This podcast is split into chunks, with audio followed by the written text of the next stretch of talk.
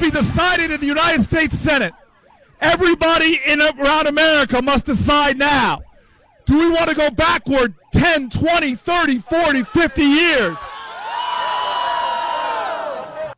The new nominee to be on the Supreme Court, Kavanaugh, wants to take the country back 50 years. My understanding is he will overturn Roe v. Wade, affirm the Dred Scott decision, and rescind statehood for Idaho. Now, that we didn't say who that was. That's Cory Booker. He's a senator, and he's on the Judiciary Committee. He's a Democrat, and he's probably going to run for president in 2020.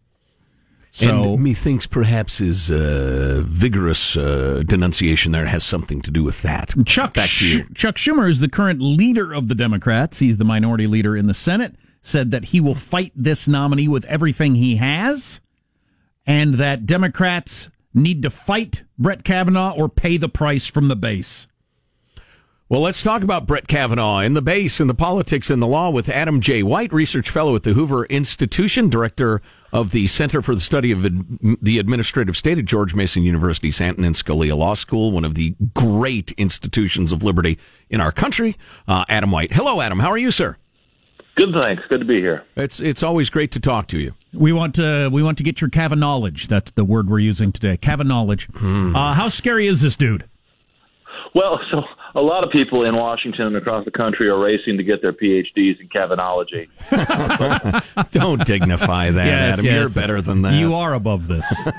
But Kavanaugh is a judge I and others have been watching very closely throughout his time on the court. I mean, as you mentioned very kindly, I run a program called the Center for the Study of the Administrative State. And for the last 10 years, studying the administrative state has involved, in large part, studying the opinions of Judge Brett Kavanaugh, who's been writing really remarkable opinions on the structure of agencies, on the rule of law, on the relationship between courts and agencies, on the separation of powers, and so on. And even when his opinions haven't prevailed in his own court, they've often become the stuff of Supreme Court majority opinions, especially in the Roberts court. And so I think it's fitting that Kavanaugh is now arriving himself at the Supreme Court because his ideas have been arriving there for years. And obviously, there's been a lot of already, full-throated attacks on him, basically preemptive declarations of total war against him. I think it's a real, obviously an exaggeration, but at the same time, I think it's a reminder of the stakes and the fact that people do on the left recognize that Judge Kavanaugh is going to be a thoughtful and forceful advocate for textualist jurisprudence. Which I'm a fan of. We're also of the belief around here that the government colossus, the administrative state, is the greatest threat to liberty, far beyond China, Russia, etc. How does he swing on the question of the administrative state and executive power and that sort of thing? Well, it's not just one question; it's several. Right? There's the question of how much deference should courts give to administrative agencies. Kavanaugh has been a critic of undue deference to the agencies. He thinks the court should do more work to read the law themselves. He's also raised questions about the breadth of powers that Congress gives to agencies, and if nothing else, urging the courts to look skeptical upon agencies claiming that Congress has given them basically unlimited powers. And then finally, he's voiced concerns about the structure of agencies. He wrote an opinion for the D.C. Circuit, for a majority opinion, declaring the structure of the Consumer Financial Protection Bureau unconstitutional because of all the forms of independence and its structure.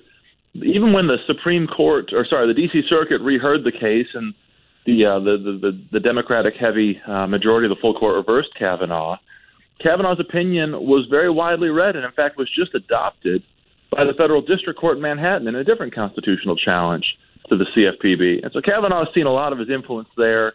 In many ways, those opinions actually reflect his predecessor and mentor, Justice Kennedy, who was very good on those sorts of issues. But I think Kavanaugh will continue on the Supreme Court to grapple with the evolution and growth of the administrative state. So we've got to bring up Roe versus Wade, even though I don't want to. But before I get to that, so if I'm looking up, if I'm looking at the Supreme Court, assuming Kavanaugh is going to be on it, and the nine people involved. What are the end points of a continuum? Is conservative and liberal the right term to use, or is that wrong? Right and left? What is the continuum, and where would he fit into it? Well, if Kavanaugh joins the court, I think you could call it a continuum, or you really could call it two baskets. In one basket, you have the judges appointed by Republican presidents, who all are varying shades of textualist or originalist, from Roberts to Thomas. In the other basket is the four justices appointed by Democrats, who they often say they begin with the text, but they have much more willingness to embrace what's often called a living constitution, the idea that constitutional rights as enforced by the courts can change, grow, and expand over time. Within that first group, the conservatives, you have different flavor. That really is a spectrum, I'd say, of textualists. At one end, I would put Justice Thomas, who is the most sort of rigorous or consistent textualist in that he'll follow the Constitution's original meaning all the way over precedents that he thinks should be overturned. He really has the least patience for precedents he thinks were just wrongly decided. At the other end of the spectrum is probably Chief Justice Roberts, who as the Chief Justice necessarily takes a more institutional view, and is probably of the five on the court's conservative side, the one most attuned to the need to maintain precedent. So it's that balance between original meaning and precedent that's going to be so interesting for the five conservative justices. So listen, I'm going to dumb it down. What are the chances Kavanaugh gets on there and they immediately convene and overturn Roe versus Wade, or eventually, or weaken it? Because people want to know. Front page of USA Today, a world without Roe versus Wade. Oh, come on. Well, I don't know. Well, let's ask Adam White of the Hoover Institution. Adam?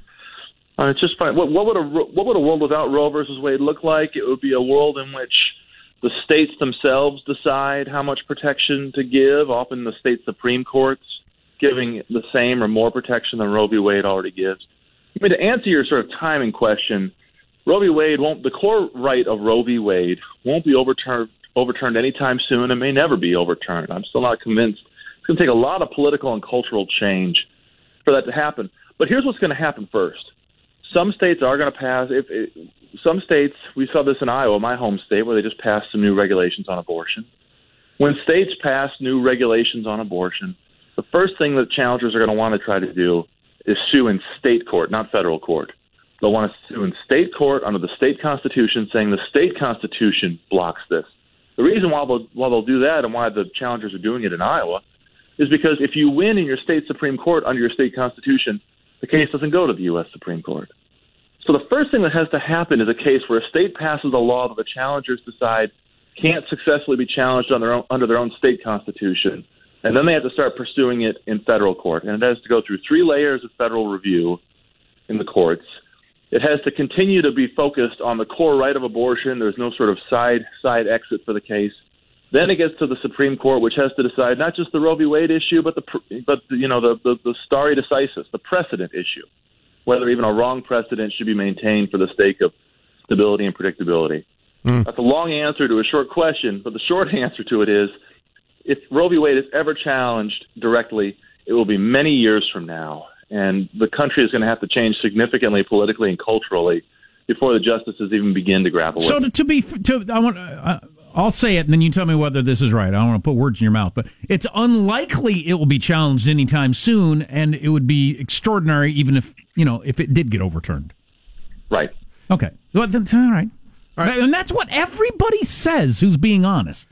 On a lighter note, Adam, how hilarious is it that during the confirmation hearings, all these would-be Supreme Court justices have to pretend that they don't really have an opinion on these cases? Roe v. Wade. I think about right. I heard about that one in law school, but I don't recall the context. You came up through high school and college and law, and you're interested in the law, but you never read about the most controversial case in America. Well, maybe they were doing interesting things like playing sports or something. Right, exactly. I'll say that it's a delicate balance, right? We don't want to live in a country where Supreme Court justices get nominated and confirmed by making promises on a checklist of specific cases. And certainly not on one specific case. That would be crazy. Right. And so, they have especially somebody who's already on the court. Kavanaugh, no matter what happens in this nomination, is a federal judge. And so he does have to be careful under the basic rules of judicial ethics to not prejudge issues publicly. And so it's frustrating, and I think that Elena Kagan was right. Before she was a justice, she wrote a law review article saying that the confirmation hearings are in some ways sort of a ridiculous kabuki dance. Yeah, oh, absolutely. But it's a difficult balance to strike. And then Kagan then famously said after she was nominated, she said, well, maybe there is something to be said for reticence during a confirmation hearing. So we asked one of our other lawyer friends, Tim the lawyer, this a week or so ago. And the eminent constitutional scholar Tim Sandefur. And so I was thinking that back in the day when we would confirm these Supreme Court justices, you know, 100-0 or 98-2 or whatever, that was better somehow than when it's just clear down party lines. But Tim seemed to he liked the battle. He liked the battling over the ideas as opposed to just going along. How do you feel about that? Well, you know, I think the person who put it best is Justice Scalia. Ironically, in his dissent in the Planned Parenthood versus Casey case that reaffirmed Roe v. Wade in 1992, Scalia said in his dissent that decisions like this, where the court is making value judgments on behalf of the country, are precisely the reason why Supreme Court confirmation hearings have become explosive and will continue to be explosive. Confirmation hearings are going to be explosive so long as the court's work involves making these value judgments on behalf of or in the place of the American public. It's unavoidable. And so the stakes are so high. These appointments are lifetime appointments. These are things worth fighting for, whichever side you're on. Now, they're not worth character assassination, and I really do worry that this nomination, given the stakes, is going to be the most poisonous confirmation hearing process we've ever seen. Really? What do you picture? What do you picture happening? I don't know yet, but you think about this. At any moment in history, this was going to be the most controversial nomination we've ever seen because it's Kennedy being replaced. And Trump's involved. Right. You take that and you parachute that nomination into what's really the most poisonous political year we've seen in a long, long time. And I just don't think we know what that adds up to. Last night, there were protests in front of the Supreme Court that with sitting senators that were so loud and so vocal that a Fox News host felt unsafe broadcasting from the site and had to move inside. That's just the beginning of it. I think anybody who tries to predict how bad this process is about to get should probably increase their expectations. However bad you think it is, it'll probably be worse. Wow. I think it will be character assassination of the sort that we should be ashamed of as a nation for decades to come. And it's entirely possible we'd have seen something similar if Merrick Garland had been nominated. And it's just disgusting to me. Yeah, you're right. It probably would have been the same thing. Adam White is a research fellow at the Hoover Institution. Adam, the other point I want to make, and my credentials are fairly similar to yours in that I almost went to law school. The other part of my disagreement with Tim Sandefur on the confirmation process, oh my God, look how late we are. Oh well. My point of contention with him is, number one, he underestimates the propensity for politicians and people to just take a single sentence or a phrase, blow it wildly out of proportion, and use that tiny bit of truth to obfuscate the truth, to cloud the truth. And it would get so ugly. And the other thing is, and I know this from reading bunches of decisions, so often the decision is so subtle, or it doesn't mean what you think it means, or it has to do with standing or whatever. The idea of telling you how I would rule on a case, or even giving you a vague idea, might be as misleading as it is, leading. Yeah, that's right. Legal decisions, legal arguments are hyper-technical. Oftentimes, they are semantic word fights where lawyers get paid by the hour to have word fights. But if nothing else, to be extremely precise and to specify a very narrow issue and be careful about what else they reach. That is basically the worst kind of document to put before a heated political audience. Yeah. Then my argument is the voting them in 98-0 was better than having these stupid arguments. We're not having good discussions all across America about core issues. That's not happening. No. Well, I know we're running late on time, but let me put in a good word for all this. I just said how bad the process is at its worst. We're also going to see the process at its best. We're going to be arguing about first principles of the Constitution, about what it means to have a Constitution and a rule of law. We're going to have arguments about precedents. We're even going to have arguments about precedent itself and what that means in the rule of law. These confirmation hearings are sometimes politics at its worst, but they're also politics at its best, and we ought to celebrate the good side of it, even while we lament the bad side of it. And on that note, Adam J. White, research fellow for the Hoover Institution, thank you so much for your time. We have to have you back on, and we'll talk about Kelo versus City of New London for like an hour and a half. Oh, great. Kelology. I look forward to it. Beautiful. Thanks, Adam. Appreciate it.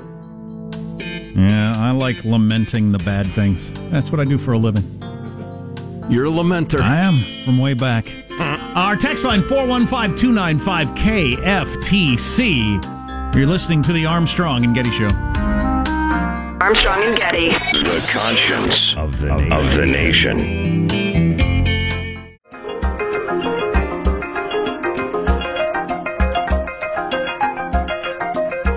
The Armstrong and Getty Show.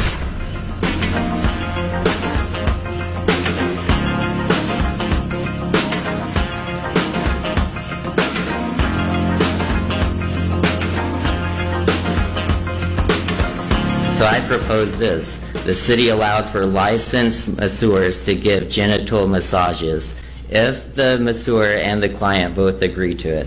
We let someone get naked and have every other part of their body touched and rubbed by a massage therapist. That would truly be a happy ending for everyone. Wow. Thank you. Is that good Kavanaugh? Closing line. That was Kavanaugh in front of the Circuit Court of Appeals. In the case of the people versus penis. So what? So what was that we just heard? That was a young man being active and engaged in his local political scene. Good for him. Admirable. Yeah. Going to his city council where any citizen gets a 2-minute spiel. I know. I've done it myself recently. To go up and really get what's on their mind, and he chose to focus on happy endings at massage parlors for his cause. He says that the masseuse can rub on any other part of you. Right. Why not your genitals? Mm-hmm. It's a reasonable argument. If two consenting adults can come to this sort of agreement. I understand that point of view. So this Thomas Paine of our time, where was he arguing? Do you know where they came from? No, I can find it. He sounds like the sort of gent that... Thomas Penis. Wow. Oh, I'm sorry. How did we go from Adam White explaining the makeup of the Supreme Court to that joke? Huh? I don't know. Why don't you just put on some Crocs? I'm sorry. Wow. By the way, we got this text about Crocs. You know the joke about Crocs, those little holes? That's where your dignity leaks out.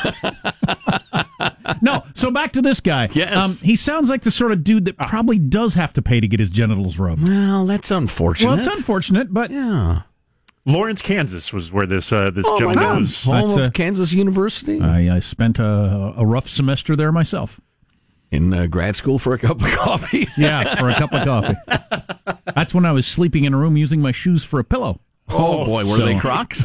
Yeah, right. Anyway. A little down on my luck. Speaking of people's body parts, we'll have Gretchen Carlson, the new head of the Miss America contest, explaining why they've canceled the swimsuit competition, and 22 state directors have called for the resignation of the entire board of directors. That controversy that's gripped America coming up. It's really our cave children, that story. What everybody's talking about. It's our cave children. And we'll continue to do somebody sent a word I want to use. Kavanaughscopy. On the President's Choice. I'm nice. I'm going to leave if you guys keep this up. Oh, that's a good one. I like that one. Plus, this story from merry old England. Meghan Markle commits another royal faux pas as she is spotted crossing her legs again during a church service. Oh, not allowed to do that? Apparently, you're not supposed to. You're supposed to sit there with them splayed open, or what? You're supposed to cross them at the ankles, not the knees. Gotcha. Yeah. Whore. What's coming up in your news, Marshall? Well, Democrats promising a battle royale over President Trump's Supreme Court nominee. No, you're not. GOP Congressman Jim Jordan's battling against allegations he knew a team doctor was molesting athletes during the time he was a wrestling coach. So irresponsible. We got to talk about that. And by the way, Adam White, our guest, said he thinks the Supreme Court battle is going to be the nastiest thing we've seen in a long time. Great. So, stay tuned to the Armstrong and Getty Show.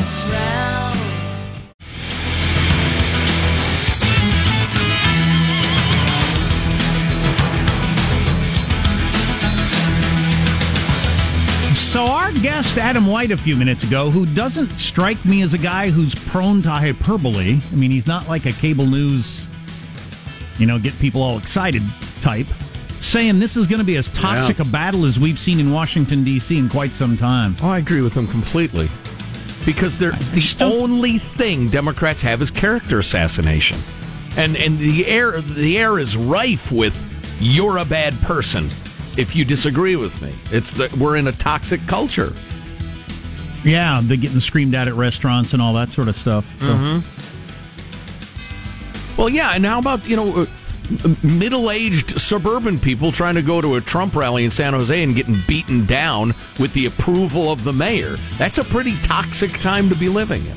Yeah. I mean, it's not 1968. I'm not one of those chicken little types, but it's ugly. I don't want to use up all Marshall's time, but what I don't understand, okay, so if you found a way to scare off two Republicans, or one, I guess, is all it would take to stop the nomination. So he nominates another person who's almost exactly the same. And then another one, and another one, and another one. It's you know, it's like virtue signaling. It's keeping the base fired up, and I get it.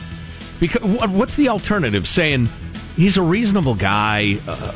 Trump would just nominate another one of them. There's no point. Well, that's what they were saying. Somebody would primary him and scream and say, "I'm willing to fight." But the consensus on Brian Williams last night and on Morning Joe this morning on MSNBC, where they're looking for any reason to say Trump's Hitler.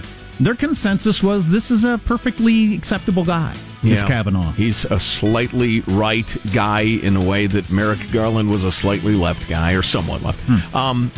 Yeah, but I could easily see Brian Williams and Morning Joe coming around to the party line and realizing they've made a mistake in being so reasonable. Because reasonable doesn't sell.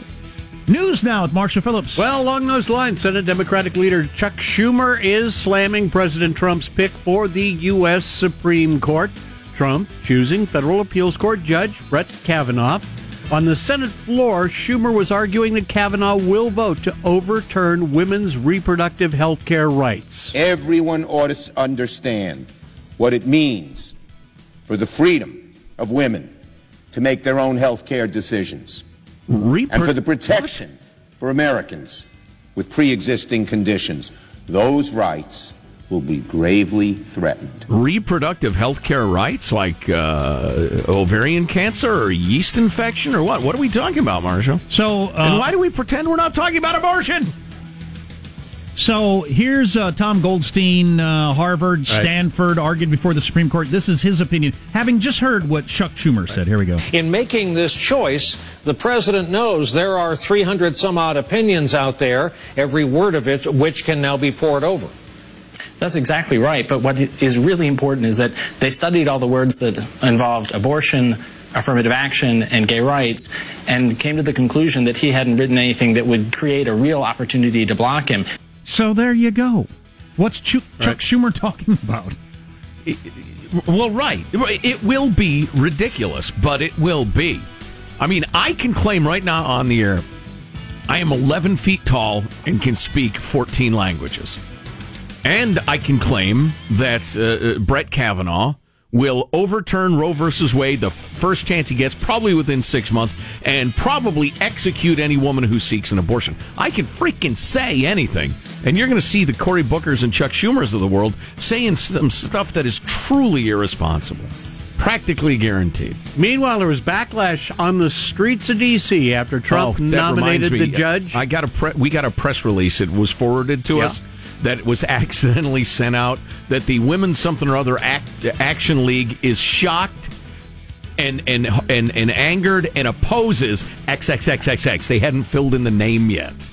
And they accidentally sent it out without changing that. So anyway, keep that in mind. Well, I got to tell you, these protesters knew the name. Hey, hey, ho, ho. Oh. Kavanaugh has got to go. Hey, hey, ho, ho. Kavanaugh has got to go. There you go. Well, if they would do a thorough Kavanaughscopy, they'd realize, as that previous gent said, you search his opinions and you can't come up with anything. At that rally, Senator Bernie Sanders was certainly fired up and firing up the crowd. Look, I am not going to kid anybody. This is a tough fight, but it is a fight that we can win. But then, again, it would just be a gesture, right? Because Trump would then nominate somebody different who's almost exactly the same as this dude, almost certainly went to the same college. Right. But it would be a win to show the base that we're fighting for you. In a story that started really bubbling up last week, we've got former wrestling coaches at Ohio State University now standing up for Republican Congressman Jim Jordan as he fends off accusations he ignored, allegations of sexual abuse by an ex-team doctor. The Ohio Republican was an assistant wrestling coach at the university at the time when some former wrestlers say they were abused by the team doctor. Former head wrestling coach Russ Hellickson and five assistant coaches say it is absolutely wrong to say that Jordan knew about any alleged abuse by the team doctor at the time, Richard Strauss. At least seven of the wrestlers have said in recent days Jordan had to have known of the abuse based on many group conversations at the time, but again, Jordan denies the claim. This whole thing is so overblown. He was, at the time, he had just graduated and was brought as like a grad assistant. And right. These guys were his age and everything. He was so far down the totem pole of the coaching staff. And apparently, because of a university decision, the wrestling team trained in a public facility, or a facility that could be used by anybody at the university, affiliated with the university, who bought a pass, whatever. And pervs would come into the sauna because they knew the naked wrestlers would be in there, or the training field, the locker room. And so the coaching staff was constantly kicking perverts out who just came to look at naked wrestling dudes. And there was that atmosphere, and that was a known quantity, and they were trying to do it. The team doctor thing I'm less familiar with, but Jim Jordan was... It's to say that now, decades later, he, as a 22-year-old, bore some sort of responsibility for rooting this out and changing it and getting to the bottom of it. It's just, it's disingenuous. The reason this story is getting attention is his name is being thrown around to replace Paul Ryan as Speaker of the House.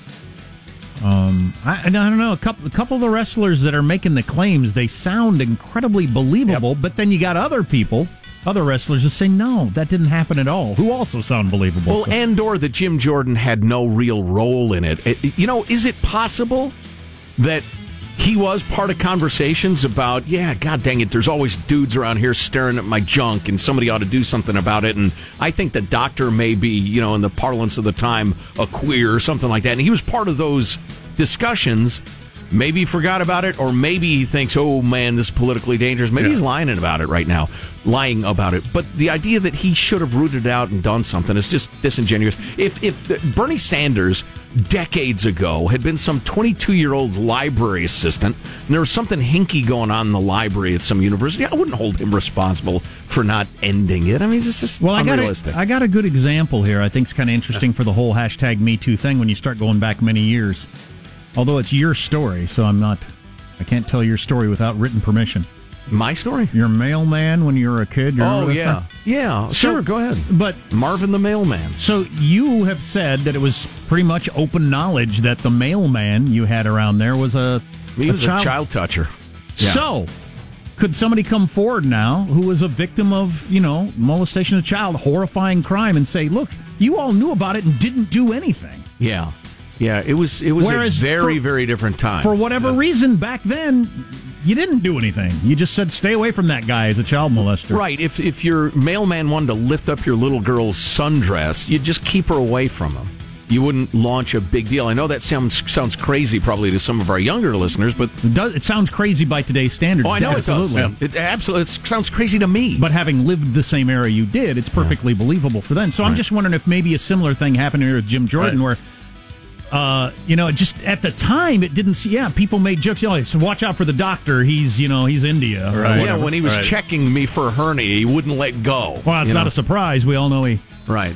Yeah. So anyway, I don't know. All is fair in love, war, and politics, though, to the point of making you want to vomit. There you go. That's a wrap. That's your news. I'm Marshall Phillips, the Armstrong and Getty Show, the conscience of the nation. Ring the bell. That's the Liberty Bell, people. Not just any bell. Wow.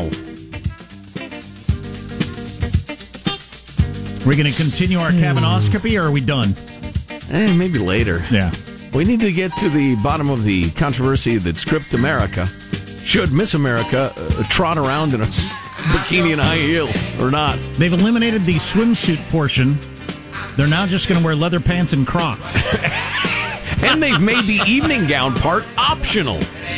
They can be naked? No. Stay tuned to the Armstrong and Getty Show. Armstrong and Getty. The conscience of the nation.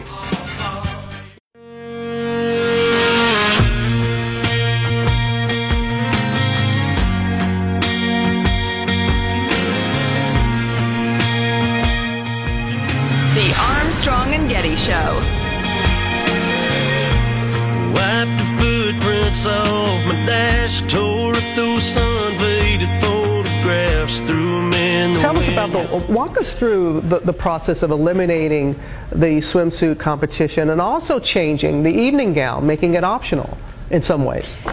Yes. So thank you for asking about that, because there was a lot of misinformation about the evening gown category. And basically, it's been in the past couple of years that candidates had the choice of wearing something different. So we were just retelling that to candidates that, look, you know, wear whatever you feel most self-confident in and the way in which you feel the most glamorous and the most sassy and, you know, the most self-confident to come out on stage. So we're just giving them a choice with that. And the swimsuit competition will be instead replaced with something that's more substantive about the candidate, so that the viewing audience watching on ABC can learn more about the individual and why they might actually be the best person for the job. Good luck with that. The best person for the job of Miss America. There you go. So that's Gretchen Carlson, formerly of Fox. She got felt up by Roger Ailes or something. Right. Happened? Yes. Not her fault. It's his fault. Certainly. But anyway, she was a Miss America. That's right. And now she's on the board. A bunch of people have quit. Yeah, she's the chairwoman of the board. Well, and she and the board decided unanimously to eliminate the swimsuit competition and to wear whatever outfit they want during the evening wear portion. Okay, so if instead of just evening wear. The whole Miss America is stupid. The whole thing is stupid. Now, I'm not sure I understand what you're saying. The fact that anybody was doing an interview about their new rules is hilarious, but if you make it just, you know, a bunch of like 19-year-olds in khakis and a polo shirt explaining how they served meals to the old folks on the weekends and they should get a scholarship, that's nice and that's better than Miss America, but ain't nobody going to watch it as a TV show. Well, how will you know who's the best person for the job? The job of... Well, so representatives from 22 state pageants have signed a petition calling for the resignation of the entire board, including Gretchen Carlson, for eliminating the swimsuit competition and making the evening gown optional. I think women walking around in bikinis and high heels on TV for entertainment is stupid, but... Please. And if you watch it, you're Mr. stupid. Highbrow. If you watch it, you're stupid. What? But, the human body it's God's greatest work of art. But if you're running this show, you got to go the other direction, not the eliminate the swimsuit and make it more about the scholarship, unless you want the show to go away. If you want the show to be popular, you got to eliminate the scholarship crap and make it more about the how hot they are part. If you just want to make it a TV show with ratings, it's dumb. Again, if you watch it, you're stupid. Wow, that is hurtful to a great American tradition, Jack, and I cannot join you in that. And please. You can play the flute. Let's eliminate the musical instrument thing, and now you got to wear a cowboy hat and chaps. Look, it's a hot chick playing a flute. Just please don't take away the, if you were the president, right, how would you conquer world hunger? You have 20 seconds. We have some sort of appropriate music playing in the background. Well, I would first of all ask who's hungry and then find food for them so they could eat it. Woo! Yeah! Yeah! Find food for them so they could eat it. Right? Please don't eliminate that. If you had a soccer team down in a mine shaft, what would you do?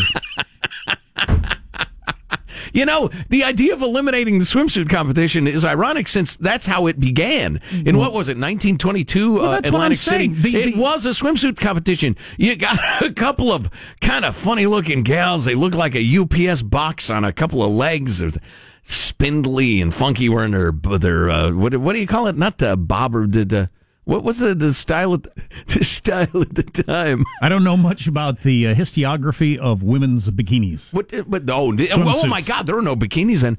What am I looking for? Flappers. They're looking with their funky flapper one-pieces. And so it started as a swimsuit competition. Like an egg balanced on a pair of spindly legs. Its original sponsor, I believe, was either like a soap company or a lotion thing, and the whole point was to show off beautiful skin. Well, right. So then during the women's lib movement, they had to throw in a little scholarship stuff to justify the stupidity of women walking around in bikinis. Well, I would say baseness, not stupidity. And those are different things. And now they think they're going to take it even further down the scholarship road. Okay, that's fine. Have that, but it's not going to be on television, which is fine, by the way. It's funny, Little D, your khakis and polo shirt thing, that's exactly what Little D is doing this summer for a university. And the interview process was kind of like Gretchen Carlson is describing. They're interviewed at length and asked to talk about this, that, and the other. They're given a fairly significant responsibility for the university. And it's very cool, and I'm very proud of her that she's doing it, but ain't nobody going to watch that process. Well, right. That's what I'm saying. I just like to be honest. I like everyone to be honest. Yeah, good luck with that. You won, Gretchen Carlson. You won because you were hot in a bikini. That was a giant portion of why you were Miss America. And then she went on to host a midday show for stupid people. I mean, that show was unwatchable. How about that, huh? That show, it was terrible. Some harsh talk. I'm sorry, it was awful. That I will not engage in. Well, all right then. Let's see. The Carlson-led revamp comes after a December scandal in which emails surfaced showing then-CEO Sam Haskell and others mocked winners' intelligence, looks, and sex lives. The published messages showed offensive language used in 2013 to describe Miss America Mallory Hagan, describing her as fat and gross in one note, and joking about sleeping with her in another. Oh, that's not cool. Indeed. We glossed over your favorite part of what Gretchen Carlson said, is that we need to find the best woman for the job. And again, What is the job exactly? Showing up to a new mall and cutting the ribbon with the mayor. Fat and gross. Well, there was that part about finding food and giving it to hungry people or something, right? Didn't they talk about that? That brought a tear to my eye. I mean, because there was always that hilarious, the first runner-up if the winner is not able to fulfill their duties. What duties? Here's one quote from the emails. Mallory's preparing for a new career as a blimp in the Macy's Thanksgiving Parade. Oof! Oh, that ain't cool. No, that's not cool at all. That was never cool ever, and certainly not now. Bring on the khakis and polo shirts. I agree. You're listening to the Armstrong and Getty Show.